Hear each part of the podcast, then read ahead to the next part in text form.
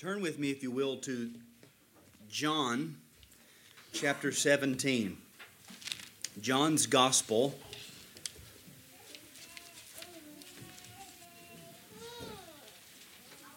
Chapter 17. As most of you know, I was invited to speak recently uh, under the theme of the chief end of man. We understand the most of us are aware, the first question of the Westminster Catechism asks, What is the chief end of man? And the answer is the chief end of man, or man's chief end, is to glorify God and enjoy Him forever. But from the, the, the instant that I knew that that was the theme, the chief end of man, the very first thought that came into my mind if I was going to preach on the subject was what is the chief end or what was the chief end of the man Christ Jesus? And so when I was uh, invited, I said, well, that's the only thing that I can even think of to address. And so that was my topic recently uh, in the form of a catechism question What is the chief end of the man Christ Jesus? And so I want to try to answer that question using John chapter 17, verse 4. But I want to read verses 1 through 5 together, and then we'll ask the Lord to help us understand something more about our Savior. John 17, we know, is the high priestly prayer of our Lord, as I've said before, and as others have said before me, uh, essentially the Holy of Holies. We, we are listening and watching our great high priest as he uh, prays to his Father. And so we read, When Jesus had spoken these words, he lifted up his eyes to heaven and said, Father, the hour has come. Glorify your Son, that the Son may glorify you, since you have given him authority over all flesh, to give eternal life to all whom you have given him. And this is eternal life, that they know you, the only true God, and Jesus Christ, whom you have sent. I glorified you on earth, having accomplished the work that you gave me to do. And now, Father, glorify me in your own presence with the glory that I had with you before the world existed. This is God's word, and even more particularly, the words of our Savior. So let's ask Him to bless our time. Father, we, we need help.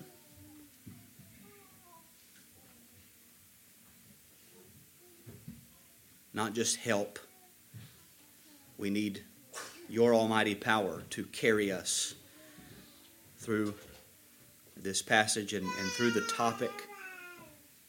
We wish that we could impress and, and write effectually truth upon the mind with, with the impact or force of, of rhetoric. But we can't, Lord. We cannot teach what only you can teach. So we're asking, Lord, that you would come in your mighty power and teach us and do that thing which you have been doing from eternity and which you will do into eternity, which is glorify yourself in our hearts and, and before our eyes and our minds by exalting your Son. And we ask all of this in the name of your Son, the Lord Jesus Christ. Amen. So the question is what is the chief end of the man Christ Jesus? Or what was the chief end of the man Christ Jesus? Answer to glorify God and enjoy Him forever. Now, what I want us to do and I mention this often when it comes to sermons, is very often we just we come and we just sort of sit. I just I just want to see a sermon, or I want to hear hear some truth, and so we we we allow the preacher to go through steps one through four to get to the conclusion. I want to get to the conclusion so that I can walk away with some climactic thing, and then we'll leave. Um, and I don't think that we should listen to sermons that way. And I'm not very good at preaching sermons in the other way because I typically talk so fast that it's hard to really settle down and, and meditate on a truth. But, but what I want you to do during our time together, and I'm going to try to help. I want all of us to fix our minds on Jesus and just think about Him. Don't think about sermon. Think about the person that we are considering. Because this is the, the basis or the foundation of, of everything else. What is the chief end of man? Man's chief end is to glorify God and enjoy Him forever. You can't do that. You can't understand that. You don't know what that means until you've understood first the chief end of the man Christ Jesus. What, what did He come to do? What did He come to accomplish? Who is He? What was the purpose of all of this? Once we've understood that, then we can begin to comprehend what it means to glorify God. Then we can even begin to comprehend what it means to enjoy God. And so I want, I want us to, to push sort of beyond that purpose of man, our duty in glorifying God and enjoying Him, to the duty uh, of Christ or what Christ has accomplished. We have to start with Christ. And if you could take this as sort of a, a Baptist jab, but this is why I appreciate the Baptist catechism starting with God, who made you, God made me, rather than the duty of man and working your way to God. We begin with God. Now, I know that they, they, they meant the same thing, and that's just sort of a, a lighthearted thing, but I, I do believe that we have to understand God. We have to understand Jesus Christ. We have to understand the gospel. Or I can tell you all day long, well, you're supposed to glorify God. You don't know what that means. You can't understand it. You can't accomplish it. You can't see any good in it until you first seen Christ. Fallen in love with Him. And when you see this was His chief end, everything that I love in the universe is found in this one person. This was His chief end. Then surely this is the great chief end of, of everything. So I want us to just think about Him. And now, in order to make this simple and uh, sort of keep track of what we're doing, I'm going to give three points, walking through John 17 4. With each point, there's a catechism question at the end of it. So at the end, we'll ultimately have four questions that walk us through this passage, help us to understand Christ, help us to understand ultimately what is our chief end. So I'll, I'll bring each point to a, a catechism question that summarizes, and I don't expect it to be memorized by the end of the day, but, but that's how I'm going to go about this. So then, John 17, 4. I want us to look at this verse pretty much exclusively. I glorified you on earth, having accomplished the work that you gave me to do. The, the first point deals with the subject of the text. The subject. The, the verse begins with I. There is a speaker here, there is a subject in mind, and I want to try to deal with that. Now, anytime that we're dealing with the Godhead, and anytime we're dealing specifically with Christ or Jesus Christ as we understand him after the incarnation, we always have to be very careful with how we read and interpret the scriptures. Because if we're not careful, we, we, we can go very easily into error with regard to what we call theology proper or the doctrine of God. What we call this theologically or, or uh, scholastically maybe, is partitive exegesis. When it comes to Christ, we use partitive exegesis. We have to consider the text and what it might be saying with regard to the divine nature or what it might be saying according to the human nature, understanding that those two come together in one person, and yet there, there's no mixture, there's no confusion. They don't blur together so that the divine becomes humanized or the human becomes divine two complete, whole, separate natures in one person. And, and the scriptures will, the, the, Bible doesn't give us a theology lesson every time it addresses Christ. And so we, we have to understand all of that as we go into the text. In other words, we, we let our theology influence the way we understand many passages of Scripture. So, who is speaking here? That's the first, first big idea. Who is speaking?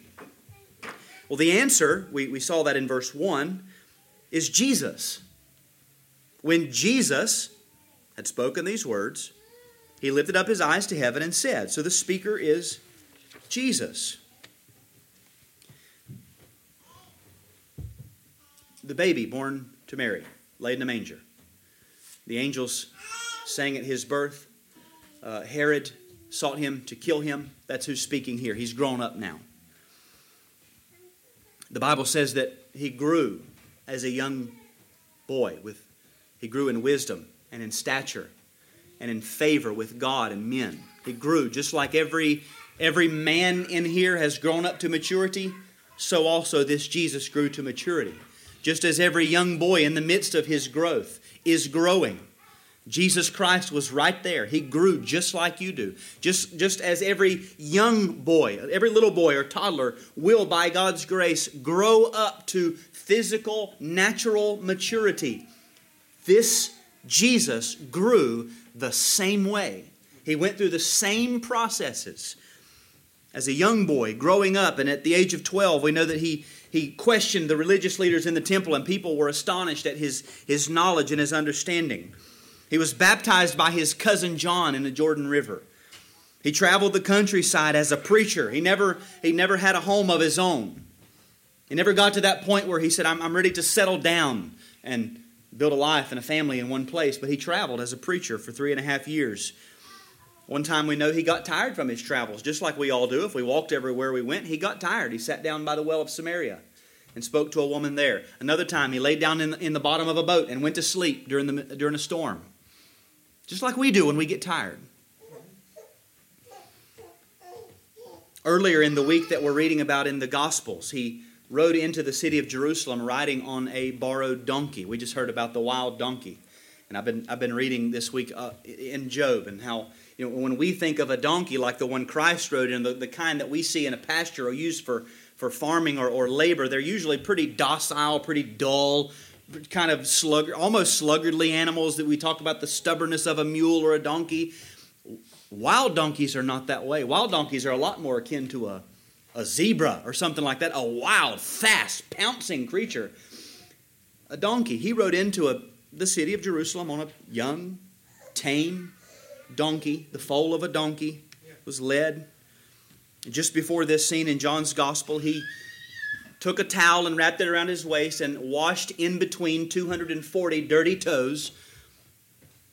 Do the math 12 disciples, two feet each, that's 240 toes. He washed in between all of them. Is that right? 120. 120. He washed in between their toes, scrubbing them. This, this is Jesus. It's a man. He's praying. That's who's speaking. And the disciples get to hear him praying. Now, I was asked recently, what is a great lesson that, that fathers can learn from Jesus about the discipleship of their families? One of the answers I gave was fathers need to be letting their wife and their children hear them pray. Jesus' disciples heard him pray. There were times when he prayed and they met him coming back from prayer, and there are times when he prayed and they heard him pray, and they heard him pray for them. If you are to disciple your wife and children, you cannot do it if they are not hearing you pray out loud for them. It's a, it's a, it's a good lesson, but this is what we see here. He's praying. We get to overhear him pray, but he also says in verse 1 Father, the hour has come, glorify your Son so we can't just stop at the man, the boy who grew into a young lad, who grew into a mature man, did all these things. We can't stop there. We have to go on to consider the fullness of his person. The person here is the Son of God. He's praying to God. He calls God his Father. He speaks to the Father, and he refers to himself. And this is a very personal prayer. Your Son, speaking of himself. In verse 3, he, talks about the Father having sent him into the world. In verse 5, he refers to this glory that he had with the Father before the world began because he's the Son of God. He's eternal, as God is eternal. Going back through John's gospel, he said, I know the Father. Chapter 10, I know the Father. The Father knows me. The Father loves me. In chapter 5, he says, The Father loves the Son, speaking of himself. And in John 3, we know John 3 16 and 17, he talks about the love that God had for the world displayed in this fact that he sent his Son into the world, not to condemn the world, but to save the world. This is the one that John started off with in John 1 1, and he's just been showing us this one all throughout his gospel. In John 1 1, he said, In the beginning was the Word, and the Word was with God, and the Word was God. It's the Son of God. We call him the second person of the Trinity. John started out in verse 1.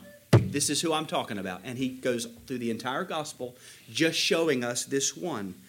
And so we obviously ask, well, how can he be one with God and, and one with the Father and loved by the Father and have a glory with the Father before the world began in eternity, before there was a creation, and also born to Mary, laid in a manger, growing up as a boy, riding on a donkey. How can how can how does this all, all this go together? And John tells us in John 1:14 that that word, that eternal word, became flesh and dwelt or tabernacled among us and we have seen his glory as of the only Son from the Father. And the Jews of his day understood that when he claimed to be the Son of God, that's why they wanted to kill him, because when they heard Son of God, they said, He's making himself equal with God. It's blasphemy. Well, it's not blasphemy if he is the Son of God, and that's who he is. He's, he's God in flesh. Who's speaking? It's Jesus the only begotten Son of the Father, the second person of the Holy Trinity, who is of one essence with the Father, truly and eternally God, and yet now he speaks after having assumed to himself the nature of a man. Very God of very God. Here he speaks, and he's just as much God as if he were not man, and yet if we were watching, we would have seen a man praying just as much man as if he were not God. Jesus, the Son of God, and yet there's even more because in verse 3 he uses that title Christ. Jesus Christ. Mary gave him the name Jesus at the, the command of the angel. He's the Son sent from the Father, but he's also the Christ or the anointed one, the final climactic prophet, priest, and king, commissioned by God to be a mediator between God and his people. So, this is the Son of God, infleshed as a man, serving in his role as our mediator, the mediator between God and men, a prophet for our ignorance because we don't know God, we can't see God, we don't want to we don't want to find God and yet he comes and reveals God. He's our priest because we're sinners, and in our sin we cannot go to God, and so He makes atonement for sins. He's our king for our, our care and our comfort because we can't care for ourselves, and we can't comfort ourselves, and we can't protect ourselves. And so He comes as our king and our champion, the climactic Messiah, anointed one, prophet, priest, and king, all rolled into one. That's who's praying. Now, once we get that figure in our head, now, now right? We've all got a crystal clear perception of who this is. You know, the Son of God incarnate as a man. We, we hold with faith who this is. But then we need to nail down the specific scope of this reference that Christ makes of himself. Because again, we're not talking about somebody like us. We, could, we can speak of this same one before Abraham was, I am. He could speak of himself that way. We, and we could say Christ before Abraham, and it's perfectly legitimate. At the same time, he said, concerning that day and hour, no one knows, not even the Son. Speaking of the same person, and yet according to his human nature.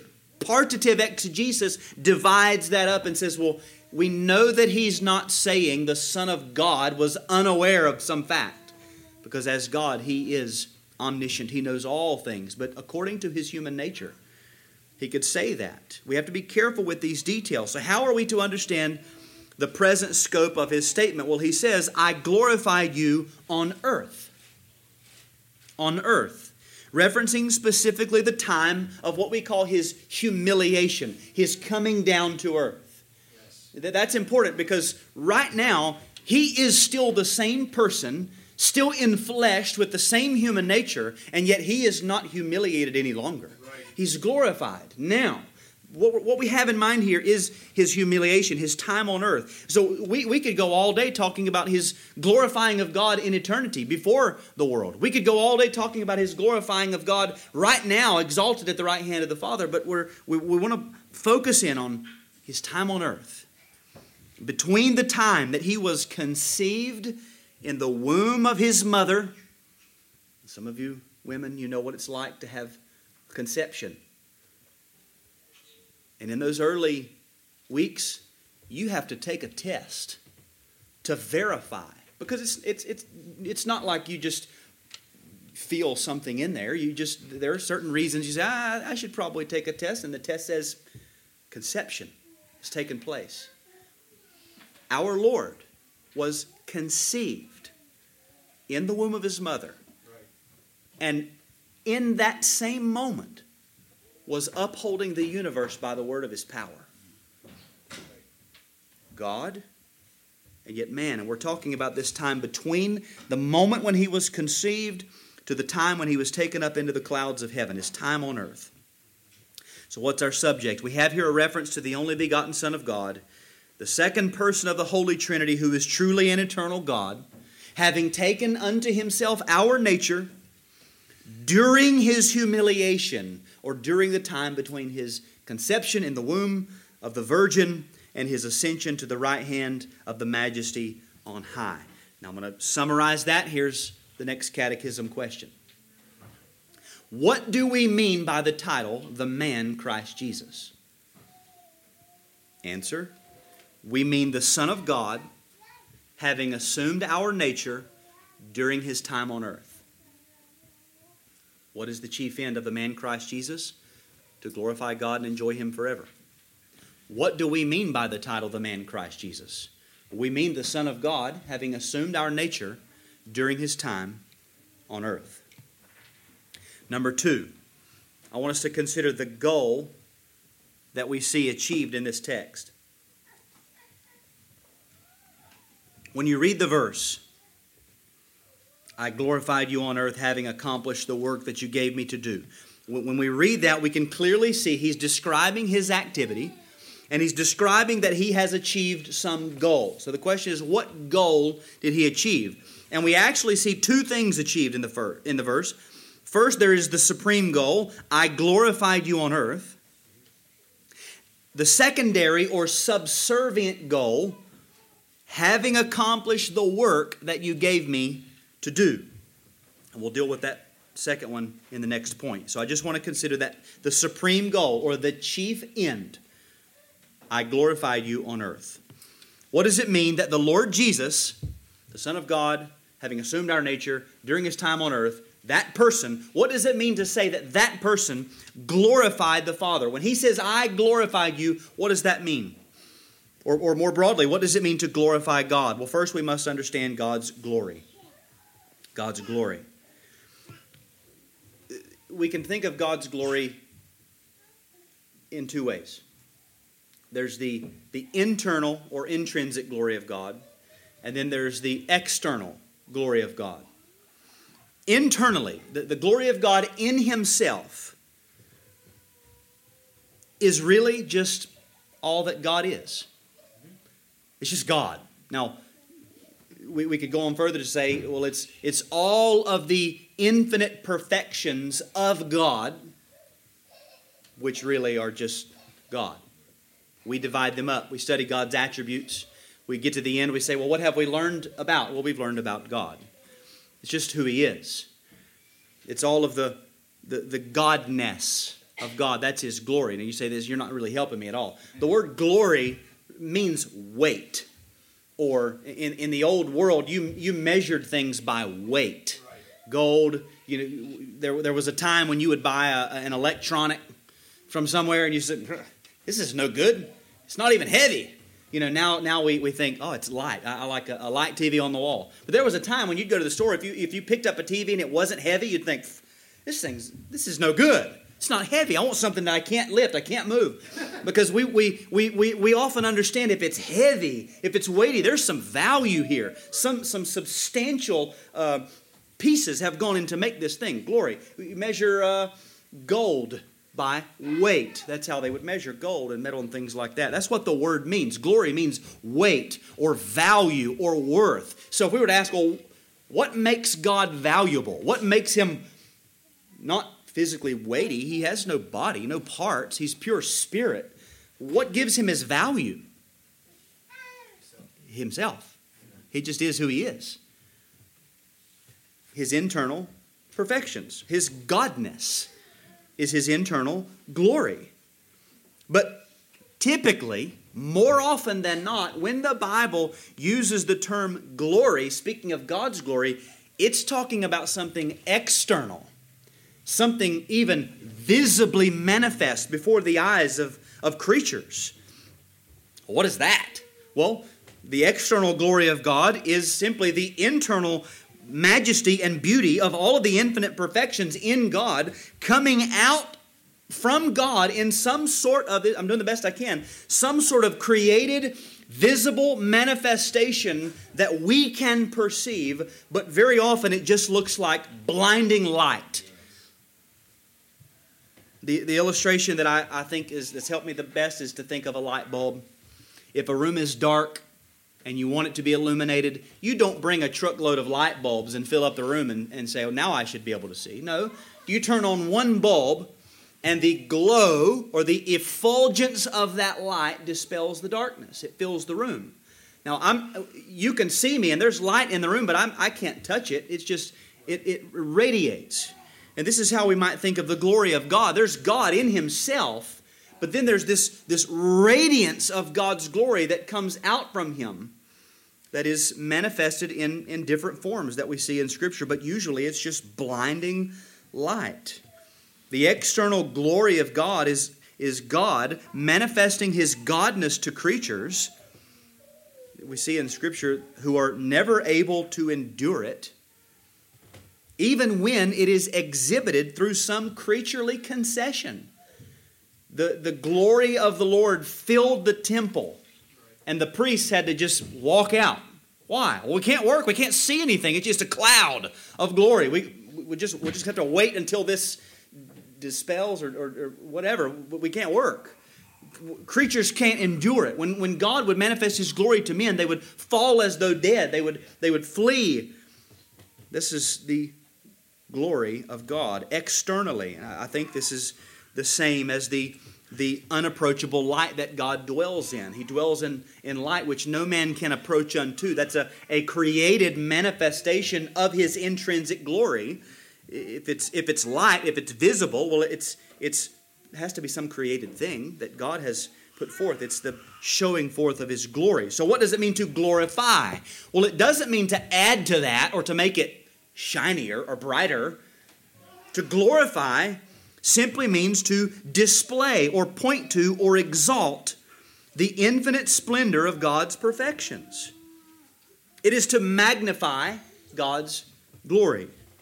It is to put on an exhibition of the untold and immeasurable excellencies of God Himself. So, speaking of God's communicable attributes like His righteousness, if you do something righteous, you have glorified God.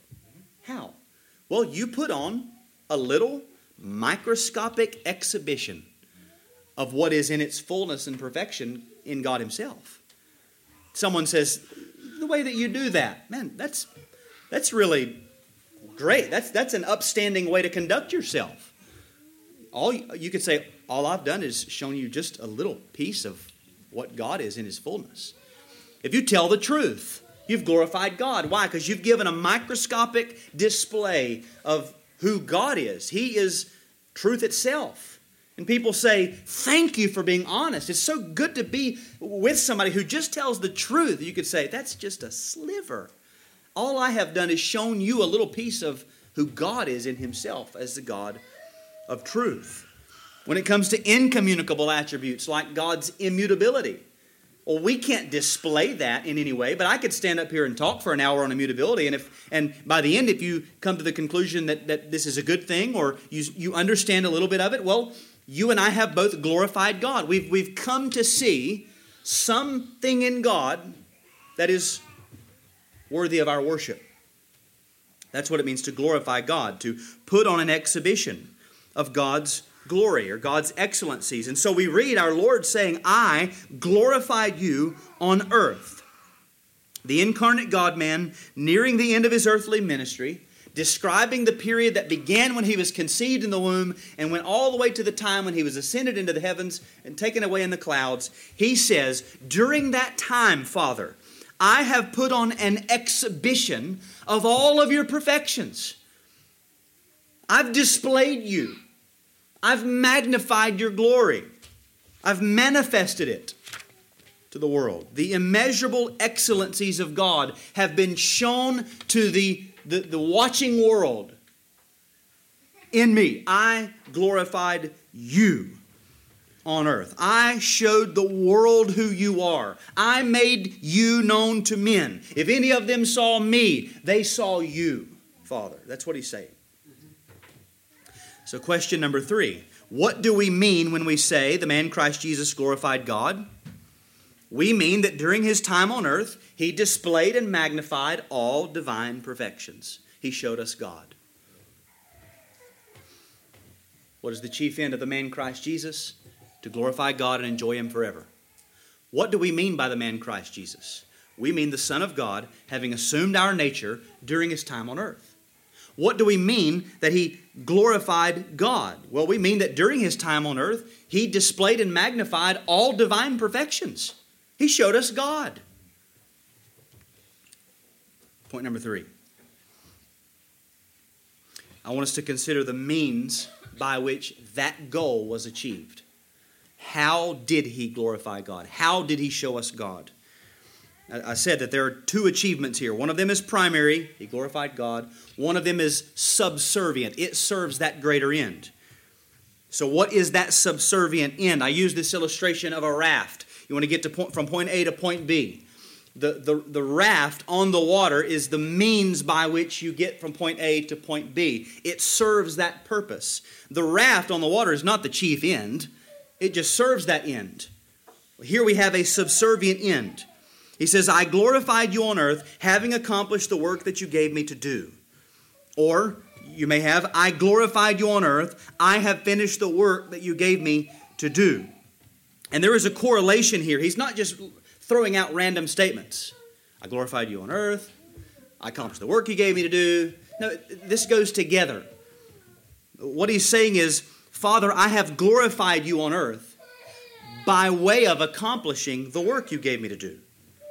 Or having accomplished the work, having completed the work in this way, I glorified you. I, I succeeded in that chief end. And so there are two achievements. One achievement serves the other. If he had not accomplished the work, he would not have glorified God. But seeing that he did accomplish the work, he did glorify God. He succeeded. So we can say that glorifying the Father or glorifying God was the chief end of the man Christ Jesus, and he achieved that end by accomplishing the work. Right? You follow me? So then, what was the work? That's what that's the next question. I hope that you understand. We're talking about something big. We're talking about this person, true God, true man, one person on earth, showing other creatures God. How? We're, we're saying that he made God known to, to men and to all creation in a way that had never before been revealed and has never been repeated since. His time on earth. If someone comes to you and they say, I, I want to know what God is like, tell me about God, we, we could say, Look at the man Christ Jesus during his time on earth. Now, is there more that can be said? Sure. But I believe that it all funnels down to that. It's all meant to get us here. Now, there are many things contained in the, the narrative of the life of the man Christ Jesus that, would, that show us things about God. God sent forth his Son. Wow, that shows us the goodness of God. That shows us the love of God. Jesus taught with authority like no one else. No one ever spoke like this man. Well, that shows us God's wisdom. He calmed the storm and raised the dead. Well, that shows God's power over created elements and over death itself. He healed the sick and the blind and the lame and the mute and the lepers. Well, that shows us God's compassion for men. Many things that we can learn about God, but we could also, the flip side, say, well, just his very existence displays the glory of God because he is God. We could say that as well. All the fullness of the Godhead dwells bodily in the man Christ Jesus. In Hebrews 1, it says that He is the radiance of the glory of God. He is the shining effulgence of the glory of God. Paul says the glory of God shines in His face. So we could just say His very existence is showing us God because that's who He is. And yet, that, that manifestation of God in that form is still in some way cloaked by the human nature. So we have to go on past that to his work. And I would, I would again say that all of that, his, the things that he did in his ministry and who he is as a person, really funnels into this one great work that was accomplished by Jesus. So again, the question still remains what was the work? To put it very simply, he saved sinners. That's the work. I glorified you on earth. How? By accomplishing the work. What was the work? I saved sinners. Let me read this. All of the infinite, incomprehensible, resplendent effulgence of the eternal, internal godness of God, and all the various streams of beautiful truth that we know about God that we could we could we could go around the room and say well I, I read he did this and i read that he did this and this one time he did this with david he did this with solomon he did this with abraham and he did this with jacob. We could go around the room and talk about all of the truth that we know about god all of that that we we could describe of him from eternity and even now as he's working in the world and all of the things that he will do into eternity. We put all of that together, and I would say that all of that is meant to, to be funneled into one laser beam focus in the person and work of Jesus Christ. One person accomplishing one work, saving sinners.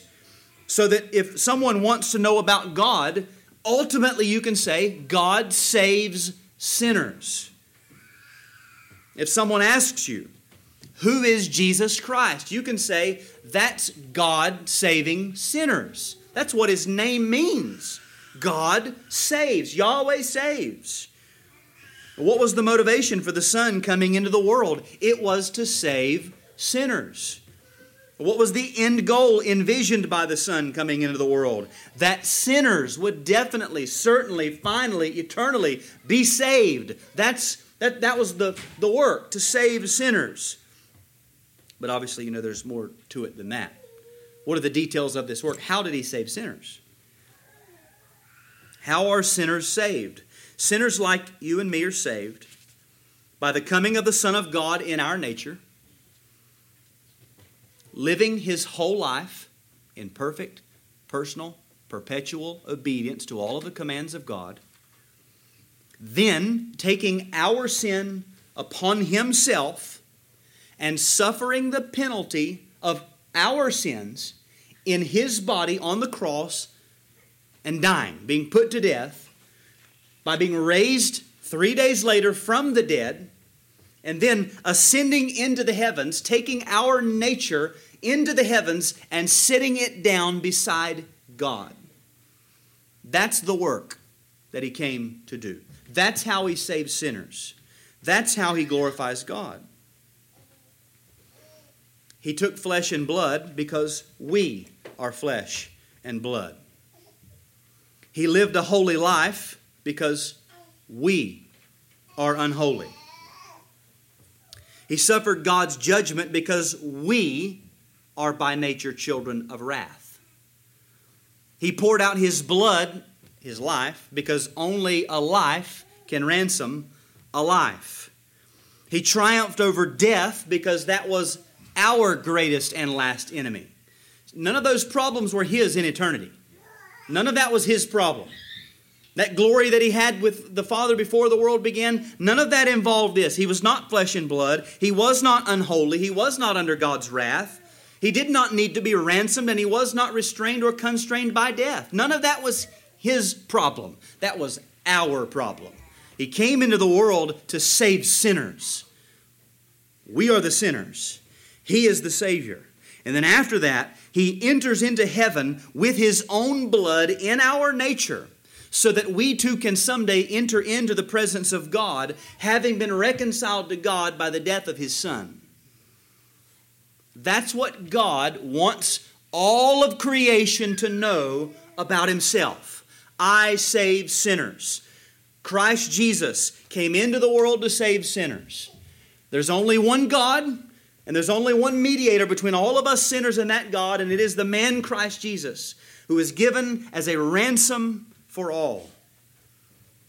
God's perfections are displayed in saving sinners through Jesus Christ. So, question number four How did the man Christ Jesus glorify God? Answer By saving sinners through his voluntary humiliation, substitutionary, holy life, substitutionary death, and resurrection. How did the man Christ Jesus glorify God? By saving sinners through his voluntary humiliation, holy life, substitutionary death, and resurrection. In accomplishing that work, and thus saving sinners, he exhibited God to the world. Paul says it three times in Ephesians 1 to the praise of his glorious grace, to the praise of his glory, to the praise of his glory. Why all this? To the praise of my glory, so that my glory would be made known to all creation. When Christ was hanging on the cross, God was being placarded before the eyes of men. Someone say, well, How does God feel about sinners? Well, look, there is his son on the cross, saving sinners. Now, someone might say, well, well, well, I've just always imagined that God would just is ready to destroy every sinner right this instant. That that's all He cares about is destroying sinners and punishing sinners. Because all I know about God is hell and wrath. No, look at the cross. He put forth His Son to save sinners. Oh, so then it doesn't matter what we do. We just live however we want to, right? No, look at the cross. He put forth His Son. That's how He feels about sin. God is being placarded.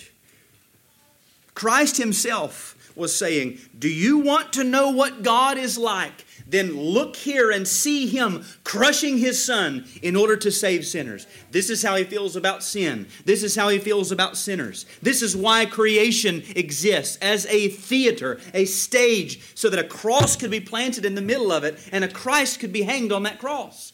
That's what God wants us to see and know. Now, where do we see this in Scripture? Well, we could, I could say from the beginning to the end. I could say, well, we have a Scripture. God saves sinners. I mean, He gave you His Word. Right. He's spoken. We could say, look at look at creation. We look at the things that have been made. Look at the birds, and we learn, oh, how, how God has instilled this nurturing uh, love in creatures, like the bird sitting on its eggs. But what about the ostrich? Well, that's just an example of the fact that God doesn't need that. He can do it another way. It, well, it can't be the mama bird because sometimes they stay and sit on their eggs and sometimes they just walk right off and leave them to be crushed. What must it be? How are there more ostriches? God takes care of the ostriches. You see, we, we could say that. We see it everywhere. God wants us to know Him. But in the scriptures, we see passages that state it very clearly. When considering the cross, Jesus said, Now is my soul troubled. And what shall I say? Father, save me from this hour. But for this purpose I came to this hour. Father, glorify your name. Glorify yourself. If we were looking at the cross, our souls would be troubled. Father, what, what, what am I going to say? Send 12 legions of angels to get me out of this? This is why I came. That wouldn't make any sense. Father, glorify yourself. What was his purpose? What was his chief end? To glorify God by going to the cross and drawing men to himself.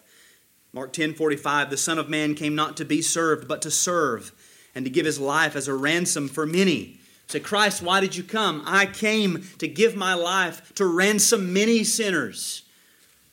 John 10, I came that they may have life and have it abundantly. The good shepherd lays down his life for the sheep. Why did you come? Why is there a chief shepherd? So that those who are dead in sins may live through my dying.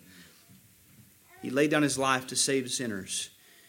John 10, again, for this reason the Father loves me because I laid down my life that I may take it up again. For himself? No, for us. No one takes it from me, but I lay it down of my own accord. I have authority to lay it down, and I have authority to take it up. This charge I have received from my Father. And you know how I like to imagine this interchange in eternity. And we can imagine the Father saying, I, I, My glory must be displayed. There must be some exhibition, there must be some manifestation. And I'm going to do it through saving sinners. I'm going to display things like grace and mercy and pity by saving sinners. It has to be done. The son says, You're right, son. You're right, father. It does have to be done. They have to be saved. Son, I'm going to charge you to go and to save my people. I want you to lay down your life and I want you to take it up again to save my people in order to glorify these perfections in me. And the, the son says, Father, I thought you'd never ask.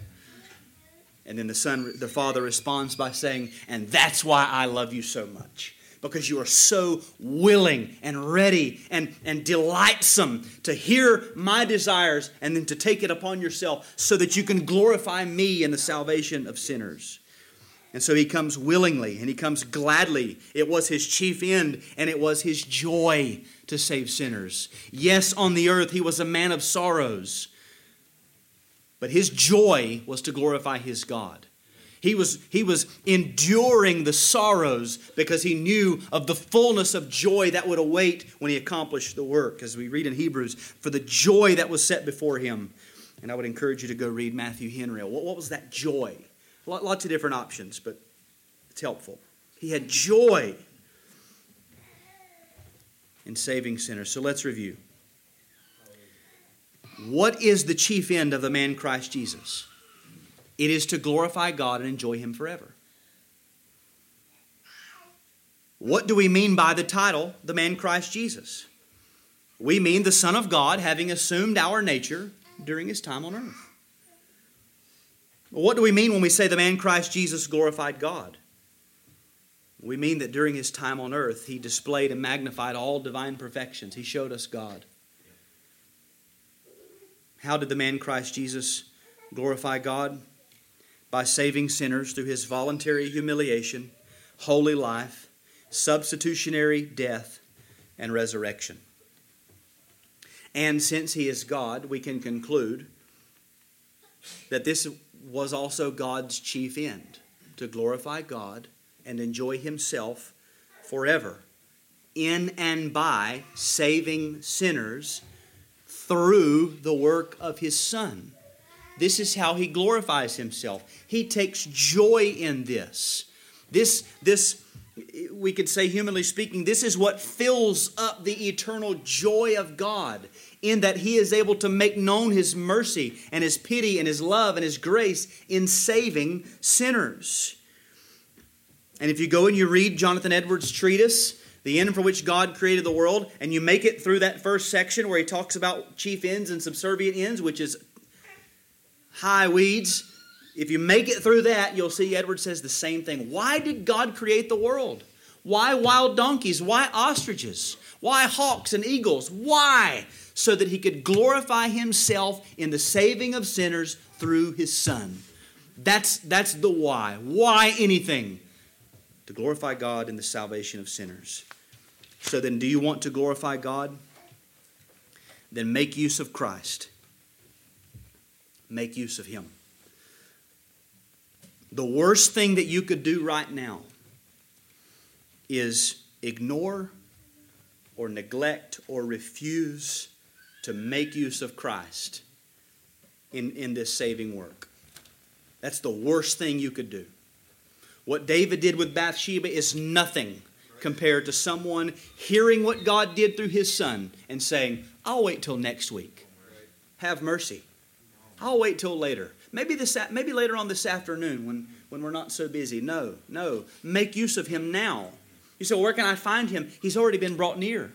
The word is near you, it's, he's already here. Right where you sit, make use of him. Let me give you five brief things. First, honor God by Christ. And by this I mean in your life in general in your life in general. We say, what kind of life pleases and glorifies God? Well, Christ's life pleased and glorified God. So then you can express your enjoyment and delight in Christ by imitating him. Honor God by Christ. Matthew 10 38, he said, Whoever does not take his cross and follow me is not worthy of me. In other words, morality is not the end. Why do you do what you do? I'm following Christ. I've seen his example. I'm following him. Christ. Well, you know, God wants us all to be good. That's true. Make use of Christ. God loves it when we say Christ. I'm following Christ. I'm imitating Christ. There have been in the past who, who would who said when you're preaching, you shouldn't use the word Christ because it's kind of hard to say. The consonants and the vowels, they don't work very good and they don't roll smoothly off the tongue. So don't say Christ, you know, the, the, the one who has redeemed us, or, or something to that effect. I believe God lo- loves it when we say Jesus Christ, your Son. I'm imitating Christ by taking up a cross and following Christ because that's the way Christ went. Honor God by Christ. Number two, live to God by Christ. And here I'm thinking particularly of the language of Romans 6 and, and sanctification. Killing sin and putting on righteousness, that life lived to God. In this process, as you're putting to death the deeds of the flesh and seeking to have life breathed into your endeavors after new obedience, don't do it in your own strength. You can't mortify a sin by yourself. You can't put on a righteous habit by yourself. And don't even do it by some sort of nebulous idea of power of God. I just need, I just need the power or something to that effect. No, you need the power of the Son of God, Jesus Christ. As our confession puts it, you need the virtue of Christ's death. You need the virtue of Christ's resurrection, that power, Christ's death, Christ's resurrection, worked in you and make that the, the, the, conscious activity of your mind and of your prayers. Ask for the power, the virtue of Christ's death and resurrection. Ask for the power of Christ's death to, give, to be given so that you can mortify sin. Ask for the power of Christ's resurrection to be worked in you so that you can grow in holiness. Be a Christ centered liver it's, it's, it's all from Christ, not just nebulously God. I can't stand God first. God, everybody has God in their vocabulary. Christ is what makes the Christian different. Live to God by Christ. God loves to hear the name of His Son in our prayers. The name and power and merit of Christ is the currency of heaven. You want to barter there, then you better bring some Christ with you, and that will buy everything that there is. Live to God by Christ. Number three, think of God in Christ. And here I'm, I'm just thinking of your consciousness. But when you think of Jesus Christ, and when you think of just God, very often we tend to separate them in our minds, especially when we see Christ in his humiliation and his time on earth. Oh, there's there's Jesus Christ. But, but good thing God's up there. No, no, He is God. That is Him. So when you're reading and when you're thinking and you're studying of Christ, recognize that that's God that you're thinking of. And when you're reading and thinking and studying about God or theology proper, the attributes of God, remember, you're studying Christ. That's Christ you're speaking of. As Jesus said in John 14, whoever has seen me has seen the Father. I and the Father are one, one essence. So think of God in Christ. Number four, worship God in Christ. In John 14, 1, he says, Let not your hearts be troubled. Believe in God, believe also in me. In other words, come to me and treat me as God, just like you do God. In Revelation chapter 5, we read things like this The 24 elders fell down before the Lamb all of heaven saying, Worthy is the Lamb who was slain. Every creature in heaven and on earth and under the earth and in the sea, and all that is in them, saying, To him who sits on the throne and to the Lamb be blessing and honor and glory and might forever and ever. The four living creatures said, Amen. The elders fell down and worshiped who? The Lamb. Worship God in Christ. There's nothing wrong with worshiping God generally as the one perfect, eternal being. But we must also be sure to render our worship to Him as He is, which is three in one and one in three. And so, with regard to Christ, worship Him and reverence Him with all of the worship and reverence due to God because that's who He is and that's what God wants us to do. We glorify God when we do that. It, that's not a subset of worship. Well, I worship God and then sometimes I worship Christ a little bit, and then pretty much never, but maybe on occasion I worship the Holy Spirit a little bit. No, it's God, three in one and one in three. Worship God as He is. And then number five, come to God through Christ. And here I have in mind particularly those who are not Christians. And you realize that you've sinned against God and that you have to come to God for salvation. As I told my family last night, and many have said this before, you might think it's cheesy. I don't even care. When you look at the cross and, and Christ has his arms open wide, that's a picture of God saying, Here I am, come. My arms are open. His arms were held out all day long to stiff necked, obstinate people. This is God. This is what He does. You, you, so you recognize I have to go to God. The only rational response is to come to God right now, right this instant, not, not to wait. You, you know, you might say, well, I'm, I'm not sure if He really wants me to. Again, look at Christ. Did He ever turn anybody away? Ever? No. Come to God knowing God is as welcoming as Jesus Christ because Jesus Christ is God. That's who He is.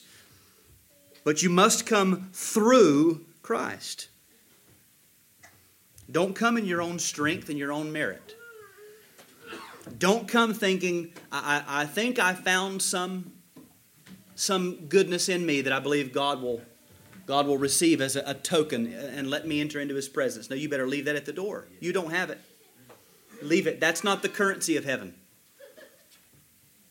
Don't come in your own strength. Don't come on your own merit. You come claiming what Christ has purchased in his death and resurrection. You come in his name. You pray, Father, I come to you in the name of your Son, Jesus Christ, because his blood was shed for my sins, because he stands at your right hand making intercession. And only that, I am a sinner, I need to be saved.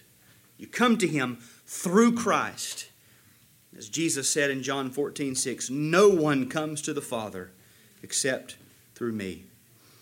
You want to make, you want to glorify God and enjoy him forever? then make use of his Christ. This, this is his, his, his premier production, if you will. This is, this is the thing he, he has, has, has centered his attention upon. This is his product.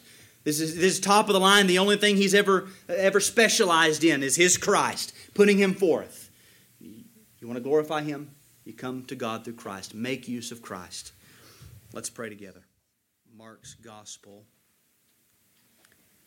which says, As they were eating, he took bread, and after blessing it, broke it and gave it to them, and said, Take, this is my body. We would say, Why a, why a body? Well, because we are flesh and blood. Why, why do we need it? Because we are sinners and we deserve to die. And Christ came and endured that penalty for us. So, in the bread, and there's, there are a few things more humiliating to a preacher than to realize that a loaf of bread can do in two seconds what he's just spent an hour trying to accomplish. But here's the sermon Christ broken for us in our place. Here's the sermon God did this. God's, God says, Take it, eat it. My, my son for you. Christ given to you. That's God saying that in the supper. And we miss out if we don't see that. As the elements are passed, think upon Christ and what He's done. Even if you're not coming to the table, think of Christ and what He's done. Think of your sins. Take them to Him. And then we'll have communion together.